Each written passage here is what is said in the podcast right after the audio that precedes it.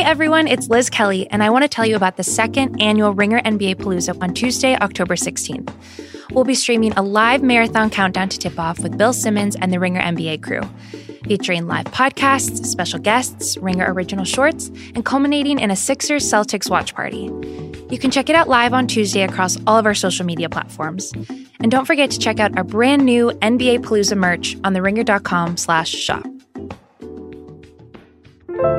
David, retail giant Sears is closing 142 stores as part of a Chapter 11 bankruptcy filing. What I want to know is, as a child of the 80s, which extinct or highly downsized retail store would you like to see brought back from the Oh, dead? my gosh. The, the, the I feel like the right answer to this is Spencer's Gifts, but it still exists. That's what I was gonna say. Wait, no, I what? was. Yeah, I would, uh, when, when I was in LA, we would. I spent a lot of time at various malls, and there was a Spencer. I found a Spencer's. It was like totally re- remodeled and new, and it was sort of yeah. It's, it's like a hot topic now. Can we can Um, we agree that the coolest thing in 80s retail was thing that only existed at the mall? An Oh, even yeah. better thing that existed at the mall that wasn't Well, that- close to you? So it's like Yes. a really special treat? For sure. I, I mean, I was gonna say all those, all the, uh, you know, the, there's the, the the the sense of wonder. I mean, I know you can get anything now on Amazon or whatever else, but the sense of wonder of going into a, a music land or a Camelot music or whatever and seeing like stumbling across like an Aerosmith box set that you didn't know existed is something you know that's like there's nothing that really replaced that, or even just going to a KB Toys or whatever and having to like dig through a pile of discarded Star Wars figures and then all of a sudden there's like one rare one at the bottom. Like that is impossible to replicate now. But I will say, wait, do you have another answer besides Spencer's gifts? KB was definitely on my list. And also, let's just throw in Walden Books, which I just learned ceased Oh. operations in 2011 to Walden Books officially. Walden Books, which which living in New York and even like in any kind of like big sort of urban area, you realize that you know Walden Books was like swallowed up by the advent of Barnes and Nobles and Borders and everything, but Walden Books just had the size of the bookstore correct. Weirdly, like they like that was the one mall size store that probably was better off as a mall size store if you just have good quality.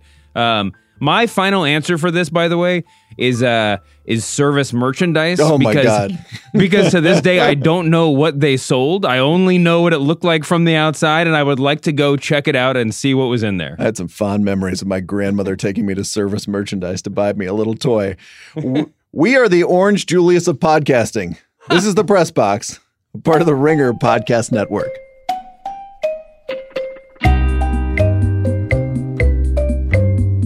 The Press Box is the media podcast where you're not allowed to make confident declarations about rookie NFL quarterbacks. They will all be wrong. We are Bryan Curtis and David Shoemaker of The Ringer. Big show today, David. First up, they don't show Donald Trump's rallies on TV anymore. So Trump and Kanye West have gone unplugged. We survey the president's new media strategy. Second Tuesday marks the start of the NBA regular season, which I know will come to a shock of, to a lot of ringer readers. Probably didn't know this was happening. We go inside the locker room and talk about the repertorial flex that separates the insiders from the boys. And finally, Massachusetts Senator Elizabeth Warren fends off one of Trump's attacks by cleverly releasing a new video. What else is she up to? Plus, as always, the overworked Twitter joke of the week. But, David, should we start with Trump Unplugged? See, let me tell you something. Donald Trump has a problem, which is that even Fox News has stopped carrying his rallies live. Last Wednesday, mm-hmm. he had a rally in Erie, Pennsylvania that was only shown on C SPAN 2, or the deuce, as nobody in Washington calls it. so, what Trump's doing is increasingly stunty kind of media things to force himself back on the air. In the last week, he has invited Kanye West into the Oval Office. He gave what New York Magazine's Olivia Nuzzi described as a personal press conference to her inside the same Oval Office. On Friday, he called into Fox and Friends, and Steve Doocy, the host, pleaded with Trump at one point during this live interview, saying, I know you're probably running short on time. At that point, as ABC's Karen Travers points out, the president had been on the phone live for 35 minutes. After 48 minutes on the air, Doocy comes back and tells Trump, go run the country, at which point Trump finally ends uh, the interview. This is the Trump unplugged phase, which, as Politico's Annie Karni says, the president appears to be virtually unavoidable for comment. And in the New York Times, Katie Rogers and Maggie Haberman report there is no grand strategy, shockingly, people close to him say. His aides are simply clearing the path as the president speaks and speaks and speaks up for himself. This means that members of the news media are apparently no longer the enemy of the people, Haberman and Rogers write, but the people he calls before bedtime. Before we survey hmm this strange week of media strategy, if that is indeed the right word for it, what did you make of the uh, Trump's audible play here as we get close to the midterms? The thing I kept going back to was that you'll hear people throughout this week, but especially in the past, especially today, when this is sort of coming to, I mean, kind of becoming a real thing. Um, people are, are saying that Trump is sort of his own press strategist now, right? He's running his own, he's running the press office on himself, and I know that's uh, by himself. I know that's rhetorical. Um, Yeah. but clearly it's true to some extent. And I think, and, and you can't help, or at least I can't help but think back to the time when Trump was actually masquerading as his own PR agent to to get pre-presidency. He would call John an, an act- era. Yeah, he would pretend to be his own publicist. Um, he, he gets a lot of flack for that because it is just sort of inherently funny. But he was successful at that, Yes. and for better or worse, I feel like he's he's being he's he's been fairly successful over the past week. Now, I don't know, and and we'll get to some of the specifics.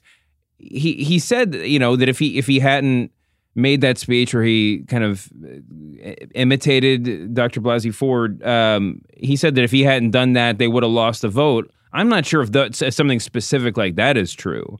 Especially like you said, Fox isn't carrying isn't even carrying the the big speeches and rallies anymore. I mean, this is the sort of best version of Trump PR, I- and I he and he seems agree. and he seems to be he's swallowing up the entire media with it. I hate to descend to the, the theater criticism level of political analysis, but he is clearly most effective when he's doing this. When he's Mhm. just chewing scenery, doing an 80 minute press conference as he did a couple of weeks ago now. Uh, just end, being endlessly available. When you say he's his own press strategist or, or media keeper or whatever, he just reminds me of a lot of people in entertainment and sports who have a uh, communications director whose job is it is just to say yes to interviews, Mhm. which is where where Trump is right now. I was like looking at some of the other bookings that I didn't uh, list there in the open. He talked to the Washington Examiner's Salena Zito. Okay. Okay. He this week is going to be on Trish Regan's Fox Business Show. I, I have no idea what that is. I just no clue. This is also from Annie Karni's piece. After his Fox and Friends interview, he addressed reporters in the Oval Office, noting among other things that he has no plans to fire Federal Reserve Chairman Jerome Powell. So that was just like a special moment with the hmm. press. I am not going to fire this person. Let's look at Kanye. So much sound we could uh, re-listen to from this very very strange encounter. But here is Wes talking about his "Make America Great Again" hat. Uh, I think it's the bravery that helps you beat this game called life. You know, they tried to scare me to not wear this hat, my own friends, but this hat, it gives me, it gives me power in a way. You know, my dad and my mom separated, so I didn't have a lot of male energy in my home. And also, uh, I'm married to a family that, um, you know, not a lot of male energy going on. It's beautiful though, but there's times where. Can we can we stop it right there, Jim? Trump is sitting there stone faced during this entire interview, Oh yeah. just like kind of in the I don't know what I'm seeing, I don't know what I'm hearing face, but And I've been to- I've been told that I'm not allowed to talk over him. That's another you know that's a part of it. right. And I think this is kind of good for me in some way I don't quite understand, which is a lot Mm-hmm. of Trump's brushes with celebrity. But as soon as there was a Kardashian joke made, Trump just started laughing and smiling, which you don't actually Mm-hmm. see Trump do very much. It's just ki- just kind of an amazing moment. Anyway, Jim, please continue. I'm married to a family that, um, you know, not a lot of male energy going on. It's beautiful though, but there's times where, you know, it's something about, you know, I love Hillary, I love everyone, right? But the campaign, I'm with her, just didn't make me feel as a guy that didn't get to see my dad all the time, like a guy that could play catch with his son. It was something about when I put this hat on, it made me feel like Superman. You made a Superman. That was that's my favorite superhero. And you made a Superman cape for me also as a guy that looks up to you, looks up to Ralph Lauren, looks up to American industry guys, non-political, no bull. I'd like to associate myself with the sentence that Max Read wrote in the newly redesigned New York Magazine Intelligencer, which is if people aren't paying attention to your outrageous rambling tirades, find someone else giving outrageous rambling tirades and stand in the frame with them. That is clearly what is at work here, no? Yeah, I think so. I don't know if Kanye, I mean, this isn't the first time that, you know, obviously Trump and Kanye have interacted. This is the first time they they put it on TV in such a, you know, kind of um First time became a way. moment. Sure. Um, you know, I mean that. I I feel like there's a million different ways to parse that meeting, and and but I, but I think for the purposes of this conversation, yeah. Um, I mean, I don't know if the idea was was uh, you know to make uh, Trump look presidential by comparison, um, or just to just to get some attention. Either way, I mean, I, it's. Um, it, it was it was it was definitely a bizarre moment. I mean, the the, the weirdest part about it was Careful, It's not- careful where you go with weirdest part about it because it's going to no, be it's not the weirdest part about it. It's not like I mean, there, there, there's different levels of. Uh, I, I mean, the whole thing was a little bit perplexing, especially the way that it was covered. You know, I heard some people on the liberal side, or or just unbiased, more or less uh, apolitically, say that. I mean, kind of kind of tisking his his presence there at all. I mean, I don't think that a musician of Kanye's stature. Um, I don't think there's any reason to like second guess his his presence at the White House for for in general. Oh no, there was a lot of silliness about he was cussing or something, and that was somehow besmirching the Oval Office or something. That that's not Sure. I mean that that was a lot like Obama rolls his, his sleeves up when he comes to work, and I mean it doesn't like that's kind of ne- neither here nor there. But just in so in so much as it was, you know, like I said, deliberate and performative, and and and frankly, I mean, listen, I'm not I'm not one to I, I don't I'm not Kanye West doctor, Lord knows, but yeah, there there's it, it certainly felt a little bit exploitative, and and I don't and you know I'm sure it was a you know a mutual exploitation society going on in there at the time, but it but it was a um, you know it it, it, was it was there it was definitely uneasy to it made you uneasy to watch it, and maybe that was the point. It's it it, it had people watching. The uh, over on CNN, Chris Cuomo said, "Why give it all the, this hype? Why fan the flames of the foolish?"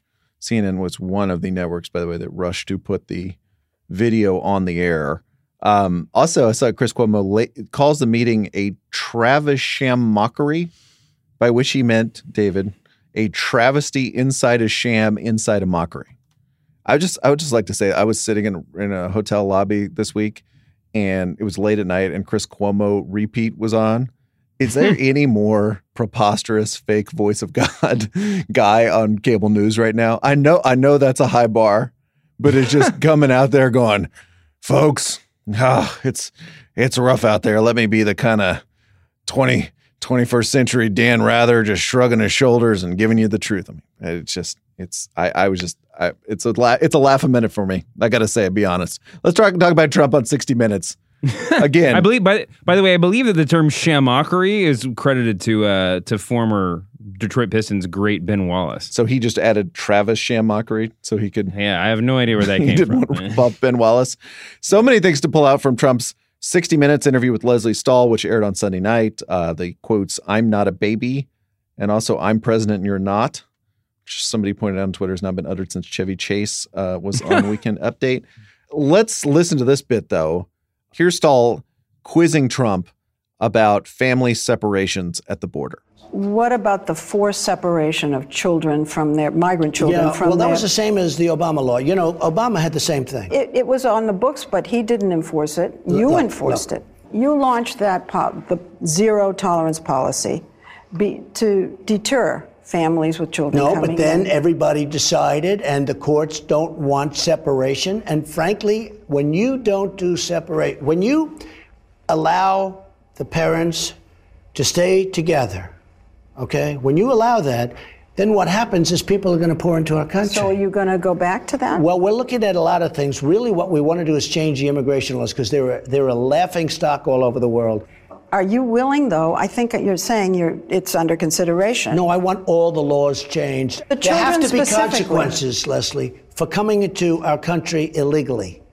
And part of the, I mean, part of the reason I have to blame myself. The economy is so strong that everybody wants to come into the United States. Can I just ask this simple question, yes or no? Go ahead. Are you willing to reinstitute that policy? You said we're looking at everything.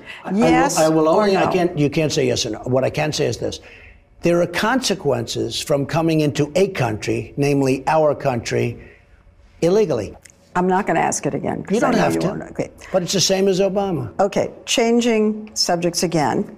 I thought that interview was about as well as a TV journalist can do with Trump. Mm-hmm. Uh, she was really good.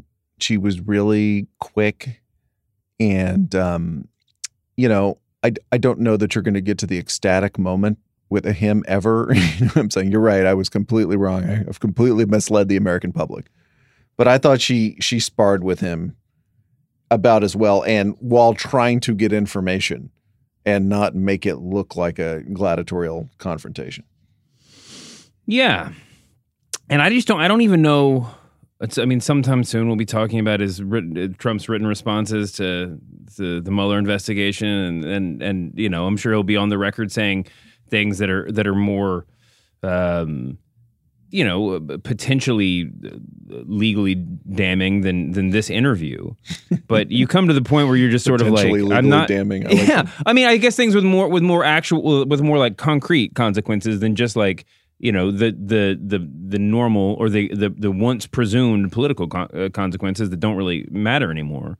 Um, you know, I think I think you're right. This is about as best as as, as best as uh, someone can interview him, and and I think that we saw the sort of limits to that too. I don't know. I mean, it was it was Trump in his way was was about as for his part was about as charismatic and compelling as as I can recall him being and and and and about as substance free too. I mean, I think there was I mean certainly there was some substance there if you want to hold him to every letter and word that he said, but I, but I think that, you know, functionally there wasn't a lot of a lot of there there. We can hurry through the interview last Tuesday with New York's Olivia Nuzzi, who was at the White House reporting on John Kelly, specifically why he still has a job.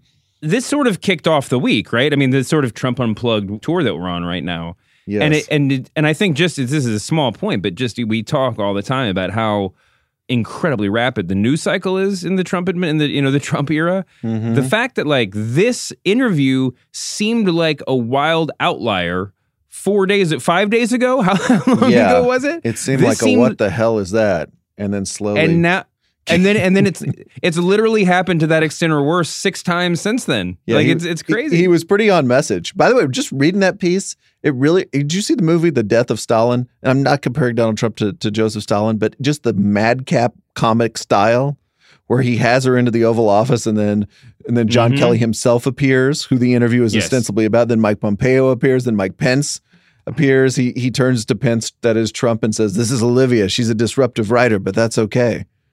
And you know, like Trump is constantly asking Nuzzi to speak louder because she Mhm. does. So have you ever have you been told that you speak very softly? I mean, I it's just it's just uh, as a just comic set piece is absolutely incredible. It feels it feels like well, it's, it- yeah, it's like half comedy and half like he read the game one time and is using and is like deliberately trying to neg the reporter this in front of him. Um, Oh, and that- the- that's one of Trump. I, I I think you found one of Trump's hidden uh, hidden influences. Influences? Yeah, Yeah, I we think thought so, it too. was And then Jeff there- Sessions and, and and some other guys, but it turns out it's and I, hi- I highly recommend. I mean, we're, we're just talking around the piece. I highly recommend everybody read it. But the the the scene at the end with Kelly and Ayers hugging yes, or like it, like embracing to Again. prove their friendship, that's why I thought like the it- death of Stalin thing. It just felt it it's felt so weird. really bizarre. I think let's cut to an interesting question, which is why is this happening right now?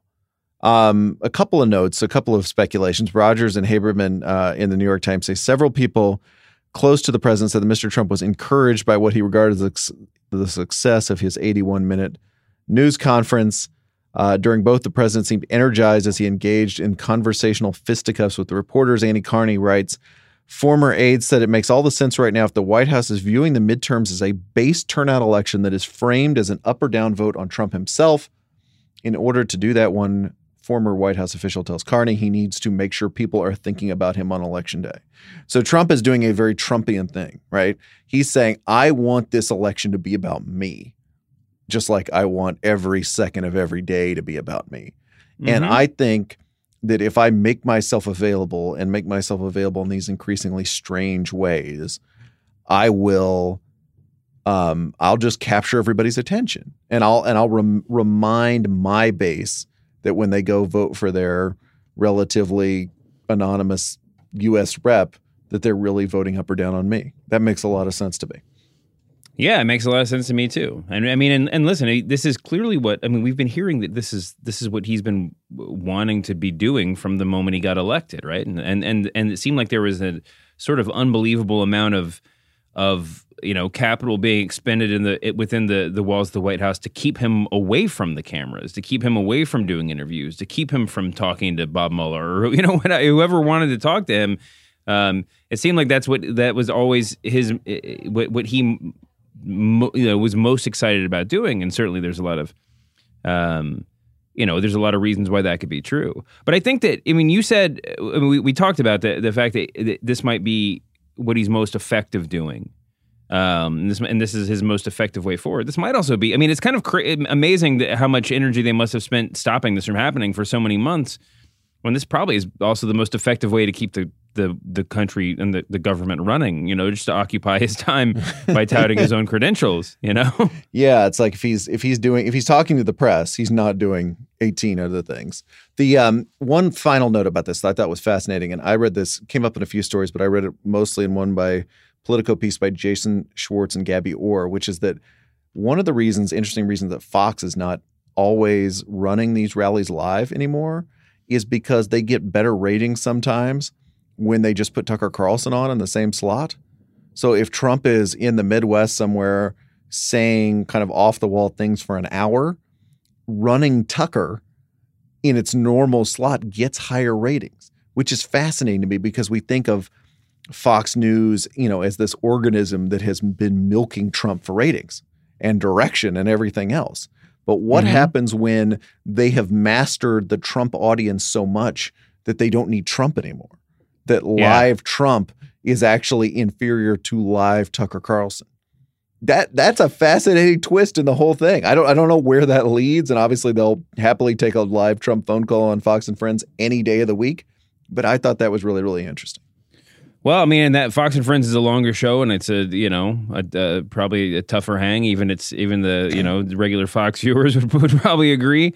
Um, and I think that's just I think that it's I think it's smart programming. Frankly, you know, I mean, if there were if you're you, you know there's going to be highlights of everything that he does later on. You know, I mean, anything that matters you're going to get to see. You're never there's no lack of of Trump on TV, especially not in the past week or so. So I, I think it makes some sense. All right, David. Now it's time for the overworked Twitter joke of the week, where we celebrate a gag that was so obvious that all of media Twitter made it at exactly the same time. A little cleanup from last week first. First Lady Melania Trump completed her trip to Kenya. I know you were following these stories. This is the trip where she wore the pith helmet, the symbol of colonial oppression, and got some criticism for that. As the trip concluded, the First Lady tweeted out some footage of the visit. It was an overworked Twitter joke to write footage of Melania looking for Barack Obama's birth certificate. That's uh, thanks to PJ Kinzer for that one. We also got a tweet from Steve Seideman who said if Bryan Curtis and David Shoemaker don't talk about Melania as the bad guy from Raiders of the Lost Ark, and the overworked Twitter joke of the week is dead. I don't like to do the judge the first lady by their clothes thing, right? But- yeah, But there were some side by sides of her and René Belloq uh, from Raiders that were pretty amazing. Um, also from last week, the Washington Post reports, David, that Bill and Hillary Clinton are going on a 13 city arena tour next year. The event will have the preposterous title of An Evening with President Bill Clinton and former Secretary of State Hillary Rodham Clinton. I love that title. We just because we needed to get the full titles in there. An evening, if we if we just said the Clintons, who who could who could possibly figure out who we're talking about? Uh, it's going to be at the Forum in L.A. in a, among other places. You saw this, and Michelle Obama is also doing the arena tour for her book. So if you're, you're still going to Kramer Books and doing a reading, you're doing this completely wrong, or Walden Books for that matter. At the news of the Clintons tour, it was an overworked Twitter joke to say, "But is she coming to Wisconsin?" Yeah, I know. great. Too soon? Thanks for to. Shane Nyman for that one. And finally, David, did you see the Fox News tweet from last Wednesday about the reboot of the movie Halloween?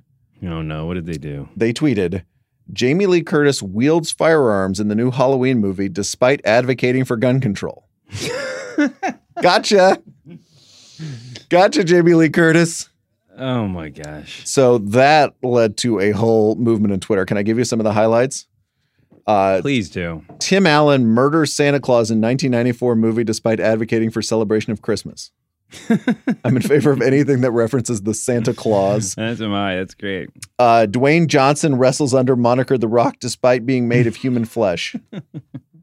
I'm not sure that that's accurate. and finally, Mark Hamill wields laser sword and armor piercing firearms. Space fighter jet with mega bomb kills tens of thousands of security professionals and innocent contractors aboard security outpost twice, despite advocating for gun control.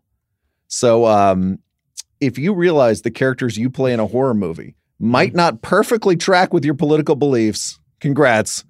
You made the overworked Twitter joke of the week. Topic number two, David. It's NBA season here at the Ringer. This is kind of our. This is our, this is officially our favorite time of year, right? oh, absolutely. We don't we have like a telethon tomorrow? Preview Palooza. Well, as we're recording, as people are listening to this, it'll, it should be today. But yeah, the N- NBA Preview Palooza on the Ringer.com is uh, it's going to be going for like 12 hours. Twelve hours, amazing. Let's talk about NBA insider reporting. I did a piece last week about a particular high art of NBA locker rooms, which I've seen and I've heard people talk about, and I just wanted to explore at some depth. And this is what happens. NBA locker rooms, like all of the locker rooms, are very pretty rigorously controlled. After mm-hmm. a game, a player sits at his locker and he decides at some point, after a shower, before a shower, whenever he wants to do it, that he's going to talk. Okay. And he comes, it says, once everyone comes in with the cameras and he talks for like two minutes and he doesn't say very much, and then the cameras go away, and that's it. The player is now finished talking. That's the way it goes. And there's actually a hierarchy in a lot of locker rooms where the most famous player talks last. I heard. so, you know, your guy on the bench and or your your your you know kind of fourth best player will talk, go on down the line, and then finally Anthony Davis will talk. He will be the last one to talk. Mm-hmm. Well, that's conventional NBA reporting. But when you're an NBA reporter with some status, you can walk up to the player after the media availability is over or before. In fact, you can wait for the player to get dressed and then walk along side by side with the player as he walks to the team bus when they're playing on the road or to his car when they're playing at home. And I wondered what is the name of this tradition, which I've seen. Everybody in the NBA does this. Chris Haynes does this. Ramona Shelburne does this. Everybody does this. And I talked to Brian Windhorst, who said we used to call it sidling, like you sidle up to the player. So good. And that is the true measure of power, I believe, on the NBA beat. Who can you sidle to, and what can you extract from the sidle? It's really good. I mean, I listen. uh, This is there's a lot of sort of like uh, micro subject writing in the NBA right now for the past several years. This is made. I was so enthralled by this. I mean, it's not. The, yeah, this is a podcast featuring Bryan Curtis and David Shoemaker, but this is not. You know, we certainly don't cover every piece that you write on here, and this is one that I specifically reached out to you. It was like, we, I want to talk about sidling. I want to discuss sidling at, at some length on the uh, with and record it for everyone to hear. This is what just it, it's just so perfect for for um you know the NBA in the age in the media age that it's in right now. Um, Right, 'cause and I highly it- recommend anyone to go read this if you haven't already. But it's but it but the but it's incredible that the most that the most important art form you know in the NBA locker room is the is is you know the ability to extract that nugget that only uh you know that that that that only certain writers are able to do. Well, and it's like particular for this moment, right? Because we've reached this time, and sidling obviously occurs in every sports beat in the world. There's an NFL version, there's an MLB version, there's a congressional version in the halls of the Capitol. But we've Mhm. we are in this time where anything Damian Lillard says is basically news, and not Mhm. just. And Damian Lillard's probably on the high end of that, right? Anything. Let's how, help me go like four notches down of NBA player, right? Anything Luka Doncic says this year is going to be news to a certain Well, extent. certainly, and there'll be and there'll be and even with the element of like you know whether or not he's he, he's he's he meant to say what he was said. I mean, uh, Damian Lillard talking about how he'd be happy he'd be ha- a happy player wherever he played. I think he said he was a happy camper. You know, was was huge news. He didn't ask for a trade as some you know people um, on his level or above have done. But yeah, absolutely, man. I mean, if Spencer Dinwiddie has something to say about LeBron in LA this year, he'll probably that'll, that'll probably you know lead the headlines for a news cycle too. Yeah. So that just that environment makes that move all the more powerful. And one of the interesting conversations I had for this piece was with Adrian Wojnarowski of ESPN, and he was talking about back when this. I don't know that the sidling was invented at this moment in time, but it became a thing around 09, 2010 when the Lakers were winning back to back titles. And one thing Woj said was he was first of all flying around the country doing these pieces where he'd go watch a game and try to extract something bigger from covering the game. All all advances in sports writing, like all advances in anything, are are from competitive advantage, right? People are trying to figure out something. So his Mhm. idea was, I will walk out with somebody like Kobe Bryant, often actual Kobe Bryant, after a game. I'll download their thoughts and then I'll put this in my column, which I will have longer to write than all the newspaper guys. Newspaper guys have to file like 10, 11 o'clock. I'll be able to write this deep into the night, send it to my West Coast editor, and get it up uh, later, and then tweet it out first thing in the morning. And, and I'll have something that other people don't have. But what he pointed out to me that I thought was really interesting is so he's getting Kobe right after a game. That's the kind of stuff now that might get on Twitter or might get on an uninterrupted video, right? Holding a phone in the back of a car while you're driving off somewhere. I just want Mhm. to tell my fans a few things. This Yeah. is, but being eight, nine years ago, this is before a lot of players were on social media. So he's sort of coming into this moment where there's all this stuff out there to be harvested if you have the relationship with the player and if you Mhm. can get it.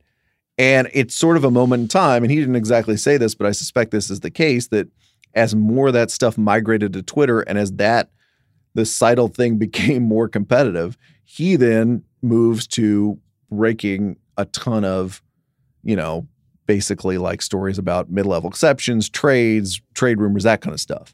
Because Yeah. that then becomes the big thing, right? Not the players' thoughts, but that becomes the great hot commodity of NBA. So the sidle was the market inefficiency. Yes, I believe It, it- so. or it arose at a time where that those sorts of that sort of intimate knowledge and, and the players the players knew it too. the intimate knowledge, and I think people are at that point in time, right, are starting to read more national NBA news online. One thing Woj told me that was fascinating was like, I knew if I did a Kobe Bryant story, that would get on the Yahoo homepage back when that was like still a thing. Now, of course, we'd just be like, oh, you're just going to put on his Twitter account. Who cares what homepage it, it is or isn't on? But that was a big deal back then. So I mean, I think I mean, yeah, I think that that's uh, you can totally see the logic in that, and you can and and you understand it from both sides at the time, right? I mean, it's that's that's uh, Woj is. I mean, Woj is clearly just trying to advance his own career, and Kobe's trying to get the word out. I mean, that's a very specific example. Why do you think? Why do you? I mean, this is a little bit inside baseball or, or I guess basketball, but this is, I'm sure, what everybody's asking. Why do you think Woj and the other people you talked to were were willing to open up to you about the sidle in the first place right now? Why were they willing to talk to me about it? Yeah, I mean, it's sort of like it. Se- it seems like, uh, I mean, I guess it, it- maybe it, maybe I've I've never been in an NBA locker room. Maybe it's a sort of thing that's impossible to deny the existence of. It but is. like, but to but but to you know, for for Woj to to return your call and just be like, oh yeah, let me talk, let me tell you what I was thinking when I was like scooping other people. I mean, that's that's not we don't usually get a lot of that kind of thing from Woj. Well, it's kind of my it's kind of my job to sidle with sports writers, right? That's what I, I guess that's what I'm getting at. Yeah. no, I um I think it's one of these things that if you walk into an NBA locker room, it's pretty unavoidable. Everybody, it's one of those things where everybody knows what's happening. Everybody from the reporter who's not getting the sidle to the reporter that's sidling with everybody. Um, and there's a certain status about it that's usually unspoken. Uh, Yeah. that, that people are the kind of things that people turn to each other and say, maybe not in print, but say. So I, I think part of it is just it's just one of those things that everybody knows that it's a thing. And when you write them and or call them and say, I want you to help me describe what kind of thing it is, they're they're willing to do it. Um, and this is this is maybe a little bit. I guess this isn't like you know a, a, like a fact. So uh, you know, as a as a serious journalist, feel free to decline to answer. But when I was reading your piece, it it, it sounded a lot like like like confidence was a big part of this. You know, there was a lot of it. A lot of a lot of like stature was built into the to the definition, but there's also a lot of just like the confidence to go up and do it. And there was, and I started I started wondering about the sort of chicken and the egg chicken and the eggness of the whole thing. Like, is it does it take a reporter with either the great confidence or the obliviousness to what other people would think about him or her to become a great sidler? Or do you have, or is it just a matter of professionalism and confidence to go in and like, do you, do you set, do you, do you just recognize sidling as an objective and you, you accomplish that? Which, which one comes first? That's a great question. I, I just think I think it this this particular niche of sports writing and basketball writing really selects for people that have a ton of confidence mm-hmm. and are are uh, are fueled by competitive drive. Bravado might be another word for it. You know, Mhm. when I think of Chris Haynes, when I think of Ramona Shelburne, when I think of a lot of the other people I mentioned here, like that is a common link. These people are not scared and they are going to go get what they want, what they need to get. Jay Adonde is another one in this piece.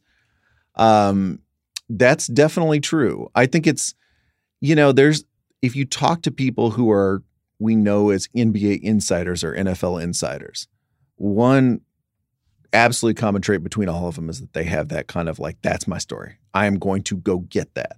I don't care what it is. I'm going to go get it before everyone else gets it. Yeah. And that that's just like their that's just the way their mind operates in a different way. And you know, there'd be other people who's a brill- who is a brilliant feature writer or a brilliant you know writer of something else about basketball, and they just don't have that gene to them. But I would just think this selects for people who have that gene. Absolutely. I mean, they yeah, just there were def- they go stick their nose in. I mean, that's like that's just part of reporting, right? Yeah, I mean, I think the, the the the the style. I mean, the school of writer that you a school is the wrong word. The group of writers that you described are not neatly organized into a specific school or a specific sort.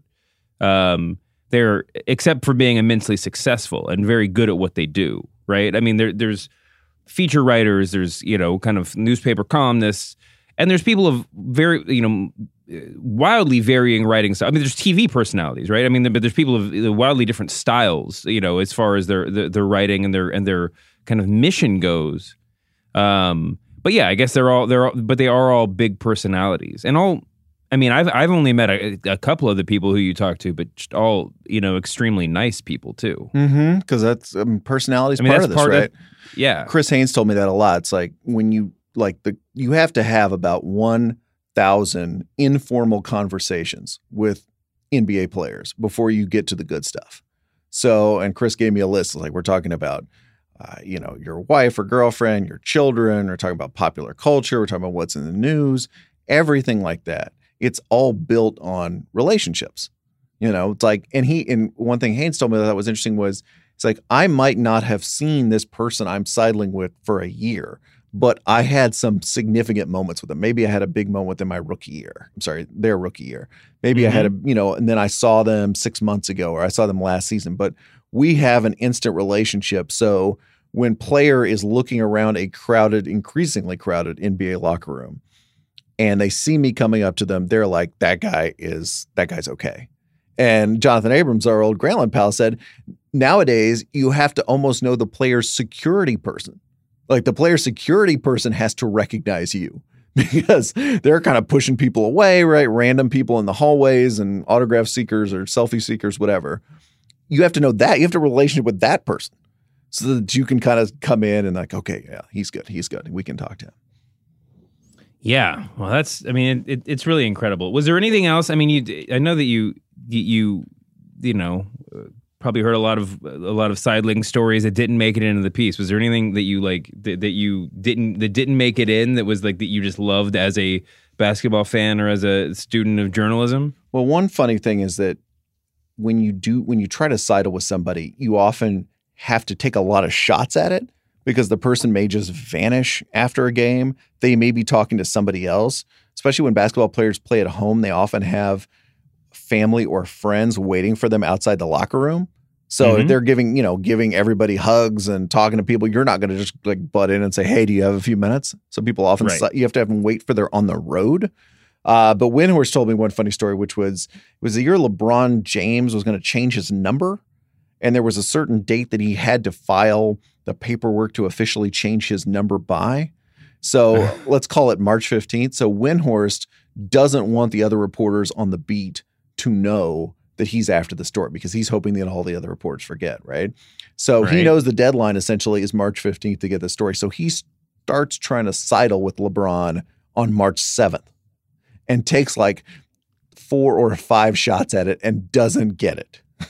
right? He's just like every night, you know, doing that kind of I'm looking innocent, I'm not doing trying to do anything, and then LeBron disappears, LeBron's not into it or whatever. Oh, he doesn't even get in the conversation. No, he doesn't even he does not even he does not even create a sidle. He just doesn't get there at all. Finally, Right. on the last night, is able to grab him at the locker room door, you know, quietly say to him, Hey, did you fill out the paperwork for this number change? LeBron says, Yeah, I signed it yesterday. And Windhorst goes, Ah, yes. And as he put it to me, Yes, I got it. The sidle worked. So that's the sidle worked is a great line. How does it feel to have contributed? I mean, I know that you didn't come up with the term, but to have sort of codified this term and contributed now to the average basketball fans lingo. I mean, this is the sidle will now live on forever because of this piece. I'm gonna, I'm I'm uh, you're you're very nice to say that, but we'll we'll see. You know, I'm just I'm just trying, David. I'm just trying to give 110 percent out there. I'm going to let other people. I'm going to leave the legacy stuff up to other people.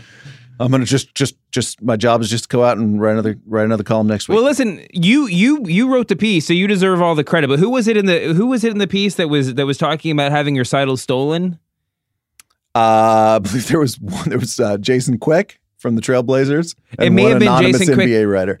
Oh, maybe you know, it was the anonymous one for sure because there was that there was that great line where he said, uh, he or she said, uh, said something to the effect of like, when you're in your sidle and it's hundred percent your sidle or it's definitely your sidle. Like the the felicity with which the term sidle was was used by like the halfway point in your piece was one of like the best like storytelling devices of the whole thing. I found that because nobody, no one knew that that was the that that was the word we were going with. But when I mentioned at the top of the interview, they would just start calling it that. It's just one of those things that needed a word.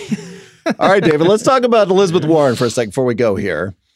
Massachusetts Senator Elizabeth Warren in the news today because during her academic career, she claimed that she was a quote minority law professor who had Native American heritage, according to an investigation by the Boston Globe's Annie Linskey last month. It, the declaration played no role in her hiring at Harvard Law School, but that hasn't stopped President Trump from calling her quote unquote Pocahontas and mocking her. Let's listen to Trump at a rally in Montana in July.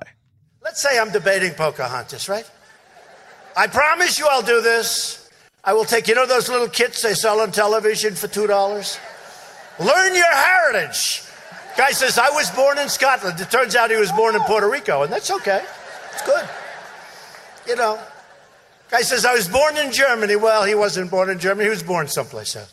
I'm going to get one of those little kits. And in the middle of the debate, when she proclaims that she's of Indian heritage because her mother said she has high cheekbones. That's her only evidence that her mother said she had high cheekbones. We will take that little kit and say, but we have to do it gently. Because we're in the Me Too generation, so we have to be very gentle. And we will very gently take that kit and we will slowly toss it, hoping it doesn't hit her and injure her arm, even though it only weighs probably two ounces.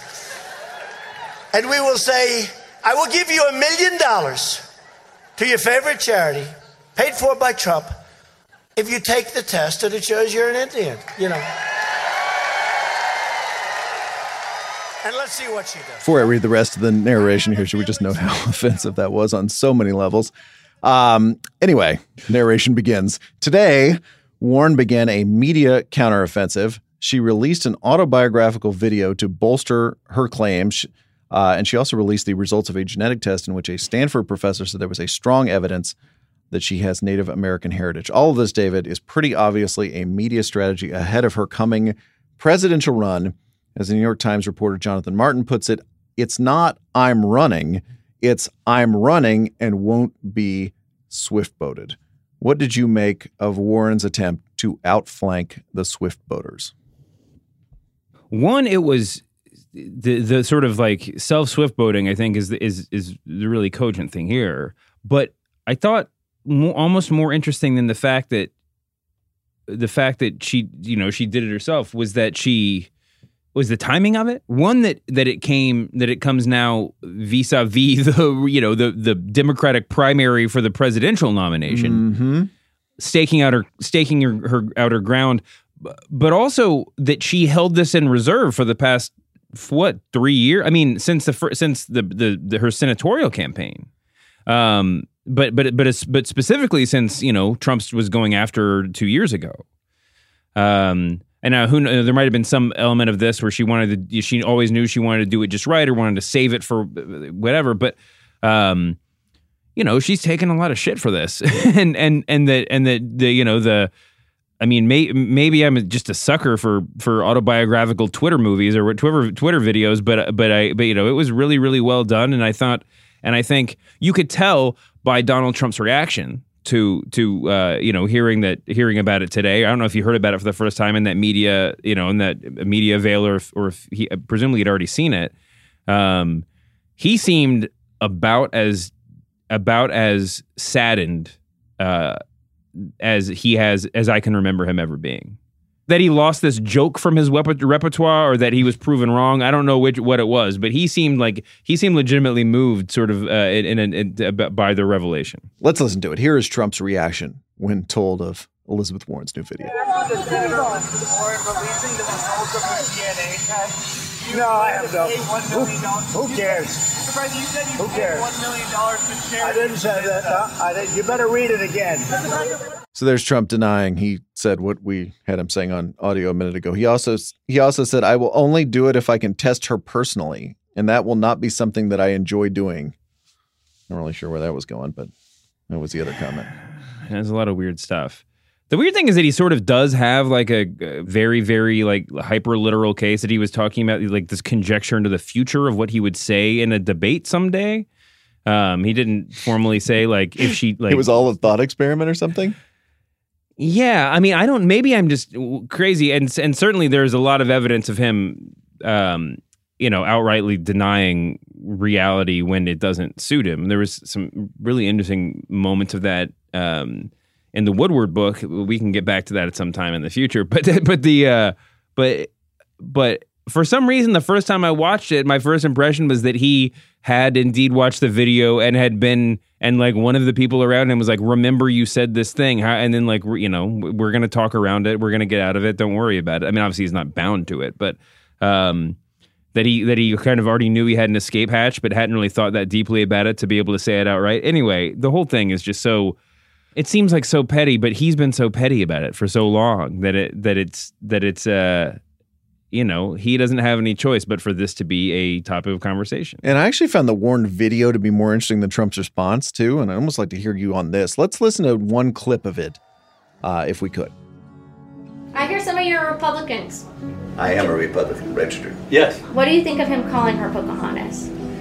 Well, I think it's ridiculous. Yeah, it's I think it's silly. I think it's crap. He's talking about stuff he doesn't have any idea about. It's offensive to me, not just as Betsy's cousin, but as a Native American. They feel like an attack on me and my mom, but mostly on my grandmother. And my mama's not around to defend herself. One of the fascinating things I think about this, David, is this is billed essentially as a refutation or pushback of Trump.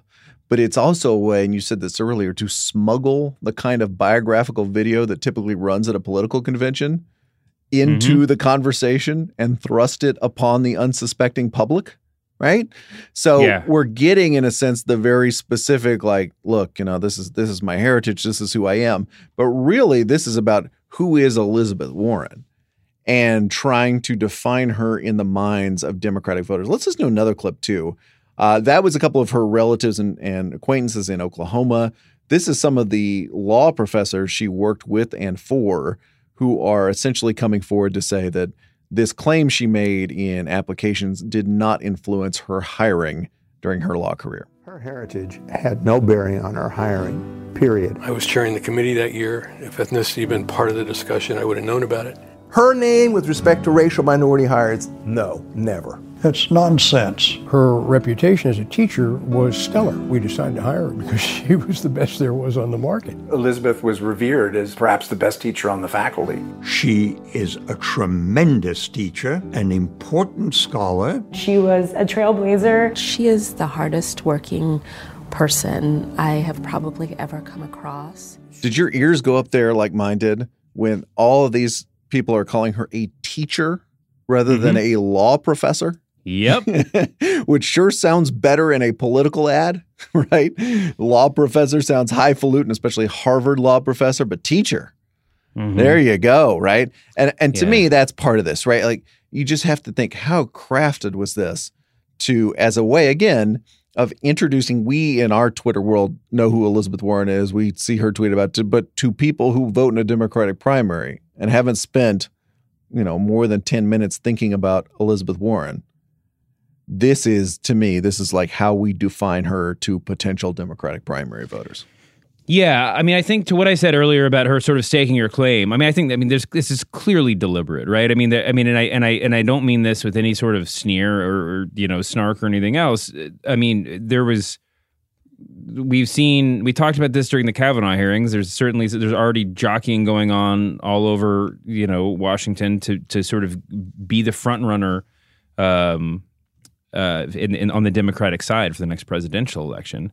Um, I don't think it was any accident that when, um, you know, uh, Cory Booker and Kamala Harris were like making headlines for being on the Judiciary Committee and going toe to toe with Kavanaugh. That was when Elizabeth Warren um, released her her proposals for the anti corruption law and the and the uh, you know Ac- uh, Accountable Capitalism Act, which are both in, you know very thoughtful and and uh, would be wonderful things for our country. Um, and now this is even more so, just sort of like it's like she's putting out the first presidential or the first you know uh, memoir for a, for a, pretty much. I mean for a for a potential nominee. All of that said, it was incredibly effective and incredibly poignant. You know, I, I'm a fan of hers and, and have been for a long time. I mean, just in terms of her style, but also her her her you know politics and and, and general demeanor. Um, and I think that there's a there's a very legitimate question about whether or not someone has to be new, someone has to be just you know exciting and interesting. I mean, it just uh, coming kind of someone has to come out of nowhere in order to be president in the Trump after Trump, right? I mean, and and After Bernie Sanders, who was after Obama, yeah, yeah, yeah. I mean, certainly, and and Bernie Sanders. I guess is sort of the model for you can come out of nowhere without actually having with uh, but actually having coming come out of nowhere. You know, Been I mean, around you the whole time, yeah. yeah, and I think that you know Elizabeth Warren has certainly had a higher profile or a higher national profile than Bernie Sanders. I mean, since she ran for Senate and she was, you know, and and, and you know, it was a huge national story, or not huge. It was a national story in a way yeah. that most senatorial campaigns aren't. But I think that what's really compelling about this video is that um, it put it places her. You're right. She's not a Harvard professor. She's a teacher. She, you know, it it, it she's a it, it humanizes her in a lot of ways. It also places her in the context of the political moment that we're in right now.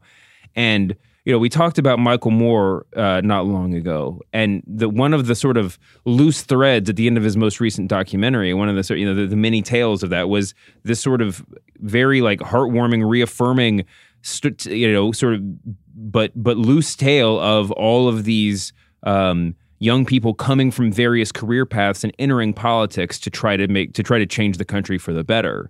And what this what what and this Elizabeth Warren uh, mini film, whatever you want to call it, could have been the last the last chapter in that little doc, piece of the documentary. You know, it could. It, th- this is the story of someone who did not spend her life as- aspiring towards political power, but but who is actually uh, you know came to politics after success in a lot of different you know areas. Trying and and and her goal is to try to make the country a better place, and uh, for seemingly for altruistic reasons. And I mean, narratively, I thought this was just an incredible success. It's her her relationship with the media is going to be fascinating. It's something we'll I'm sure talk more about as she officially jumpstarts this political campaign, which I expect will happen about five seconds after the midterms. But she is somebody who you didn't have to work very hard to get congressional reporters to complain about how much she stiff armed the media once she got in the Senate. She was Mhm. very, very, very cautious about it. Um, she was not somebody who would stop in hallways to talk, which is a pretty normal thing for uh, just about every senator to do, as we've seen with Lindsey Graham in extremis over the last couple of weeks. Yeah. Uh, even this piece in the Boston Globe I mentioned from earlier in September, where she finally released all these records uh, from her hiring uh, for various law schools. She worked at, at a couple of them. That stuff that she had not released before She is not. She is not. She is not somebody who you would call a particularly transparent person with the media. So whether we get from releasing this very choreographed, nicely done, as you say, and I agree it is effective on a political level video, to actually engaging with the media Mhm. uh, openly and you know in in non-safe zones will be fascinating. A couple of tweets I'm going to call your attention to, and then we'll get out of here. One is uh, from National Journal's Ben Pershing. He says Trump will obviously keep calling her Pocahontas anyway. So this seems partly aimed at trying to reassure Dems that this will not be an ongoing problem slash liability for her candidacy. And another one from former Obama campaign manager Jim Messina, who says, argue the substance all you want, but why 22 days before a crucial election where we must win House and Senate to save America? Why did Senator Warren have to do her announcement now? Why can't Dems ever stay focused? Which I thought was interesting because you are, and again, it's not her pro, you know, it's not her absolute problem that the Democrats win the midterms, but she is dumping this into the political world at a very, very interesting time, and which very much sort of, you know, focuses energy on her instead of Beto O'Rourke or Andrew Gillum in Florida or all these other candidates or all these random House candidates that the Dems are trying to push over the line. That is interesting to me, purely as media strategy. It also kind of butts up against the conversation we had earlier about President Trump. I'm not, and uh, clearly Elizabeth Warren isn't a politician or a national figure on the level of the president right now. Um, but you know, to if if it's important to remind, you know, it's if it's if if if President Trump thinks that that reminding America of who their president is and what the stakes are in a presidency is is going to drive people to the polls in the midterm. I mean, you can make a loose argument for that that the same could be true from the other side and from Elizabeth Warren's side. But I, but I agree. It's a it seems like a move without uh, a really defined end game, sort of, or, or, or game plan. We will speculate more on the presidential election of 2020 and certainly be wrong about it on future editions. But that's the press box for today. Thank you to David Shoemaker. Thank you to Jim Cunningham, our producer. Chris Almeida helps us with research. More hot takes on the media next week. See you then, David. See you later, man.